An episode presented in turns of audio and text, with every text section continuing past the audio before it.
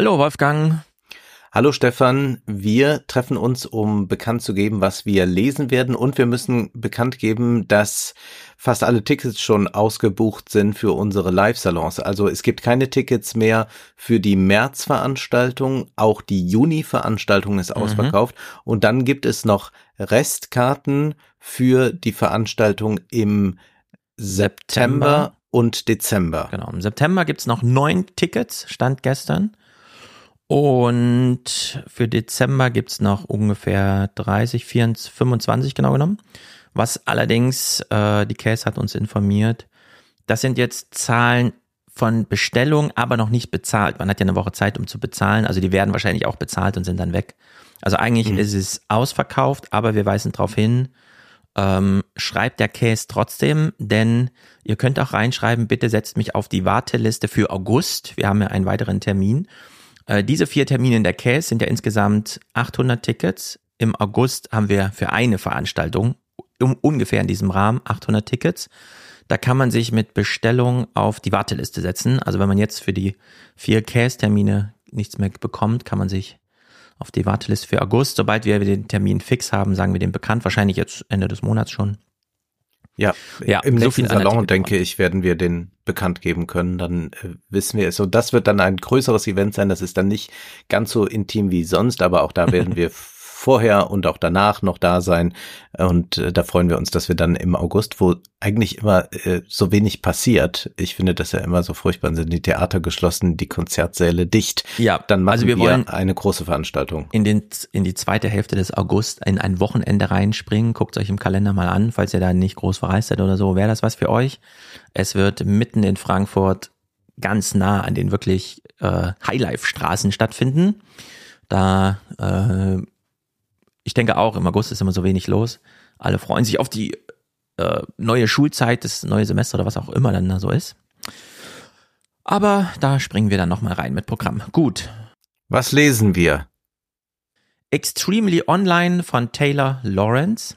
Mhm. Ich würde sagen, wir framen das mal so ein bisschen als Ergänzung des aktuellen Salons, wo wir ja kritisiert haben, dass Steffen Mau und Kollegen ein hervorragend aussagekräftiges, gut lesbares, allgemein verständliches, wenn man sich ein bisschen Mühe gibt, Buch geschrieben haben. Aber was ist mit der Mediennutzung? Die hat sich doch auch krass verändert. Wo kommen die Ideen her, die Menschen so als Einstellung auf, in Befragung äußern?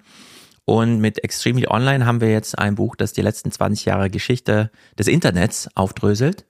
Und zwar, weil es eben Metier online ist, nur Mediennutzung sozusagen.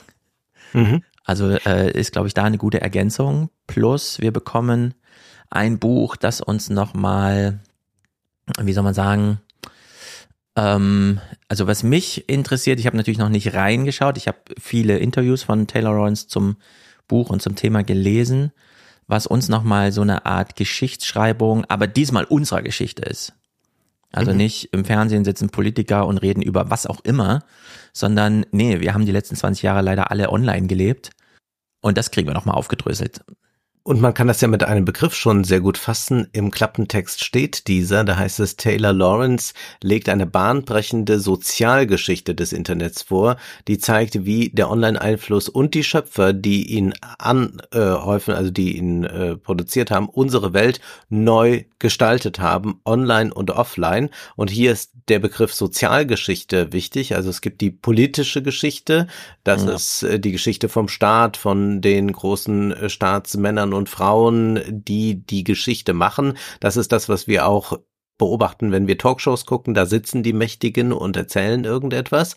Und dann gibt es die Sozialgeschichte, die ja auch eine Tradition in Bielefeld hat. Äh, jenseits mhm. der Systemtheorie gibt's ja noch die sozialgeschichtliche äh, äh, ähm, starke akademische Kraft mit äh, Cocker und Wähler äh, und die Sozialgeschichte erzählt von den Klassen, den äh, Gruppen, den Menschen, äh, was sie erlebt haben, äh, wie sich ihr Leben verändert hat, durch ganz andere Dinge als nur äh, politisches Regieren, Ampelkoalition, Präsident verfügt über irgendetwas, sondern es gibt auch noch äh, ganz andere Einflüsse und äh, dadurch wird auch Geschichte gemacht und deswegen finde ich das so interessant, dass hier der Begriff Sozialgeschichte aufgerufen wird und wir haben es ja hier mit einer Journalistin zu tun, die äh, ganz tief äh, drin ist in äh, allen digitalen Themen, so scheint mir. Genau.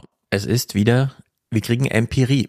So wie schon mhm. bei Steffen Mauer. Äh, es ist nicht nur äh, sozusagen, was so hängen bleibt, nachdem man mal drüber sprach, sondern wir kriegen alles nochmal neu aufgedröselt durch empirische Einblicke, was ähm, bisschen Vorfreude weckt, äh, weil wir es zum einen dann einfach wohlwollend lesen und nämlich auch selbst interpretieren können, was wir da an Phänomen ja. nochmal aufgedröselt bekommen. Ich habe Kara Swisher darüber reden hören und sie war ähm, sehr, richtig erfreut darüber, dass übers Internet geschrieben wird und zwar über die letzten 20 Jahre wo wir dann immer, ah, ich kann mich nicht mehr erinnern, was ich heute Morgen noch, dieses eine Video, was war das noch, wo habe ich denn das, äh, ich finde es nicht wieder, so ungefähr. Mhm. alles ist sozusagen immer gleich weg. Man hat nichts archiviert. Und hier kriegen wir ein Buch, in dem ganz sorgfältig alle Phänomene mit Namen, Ereignissen, Handlungen nacherzählt wird und nicht einfach, ähm, kennt man ja so von deutschen männlichen Journalisten und ich meine das jetzt nicht im Sinne von, ich habe jemanden im Hinterkopf, aber will den Namen nicht nennen, sondern ich meine alle. Wenn die so Bücher schreiben, sitzen die immer so da und dann ach, keine Lust jetzt recherchieren. Na, Sie wissen ja selber, lieber Leser, was ich meine, ja. Und dann wird nochmal so, und das wird hier äh, tunlichst vermieden und das finde ich sehr gut. Also in der Hinsicht große Vorfreude auf Extremely Online von Taylor Lawrence, erschien am 3. Oktober. Bislang nur auf Englisch, aber als Hörbuch, E-Book und natürlich Taschenbuch direkt ja. verfügbar, auch in Deutschland.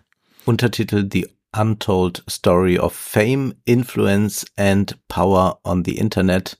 Und ich hatte kürzlich schon im in der Washington Post einen Artikel von ihr gelesen über die Creator Economy, wie groß die ist in den USA, aber auch weltweit, ähm, wie viele Millionen Menschen dort inzwischen äh, davon leben, Creator zu sein in ja. allen möglichen Bereichen.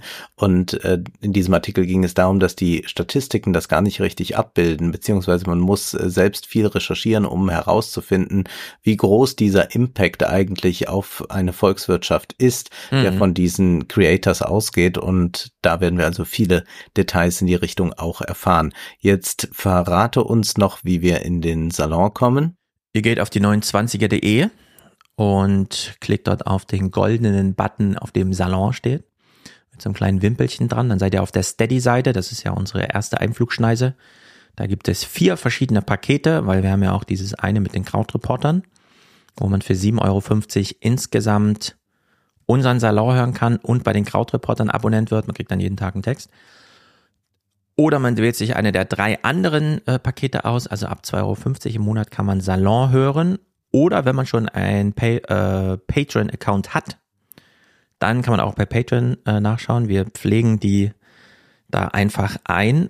Allerdings, äh, ich glaube nicht, dass Patreon äh, auch die Kapitelmarken mitliefert und der ganze Kram. Das kann aber sein. Äh, und alternativ noch Apple Podcasts. Da, wenn man ein iOS-Gerät hat, kann man einfach klicken kostet aber einen Euro mehr im Monat. Da Apple sich ja relativ viele Gebühren nimmt, haben wir gedacht, okay, 3,50 Euro im Monat, also ab 2,50 Euro bei Steady. Und wer den Salon verschenken will äh, oh ja, zu genau, Weihnachten, genau, Weihnachten, oder aus anderen Gründen, kann das auch tun. Das geht allerdings nur über Steady.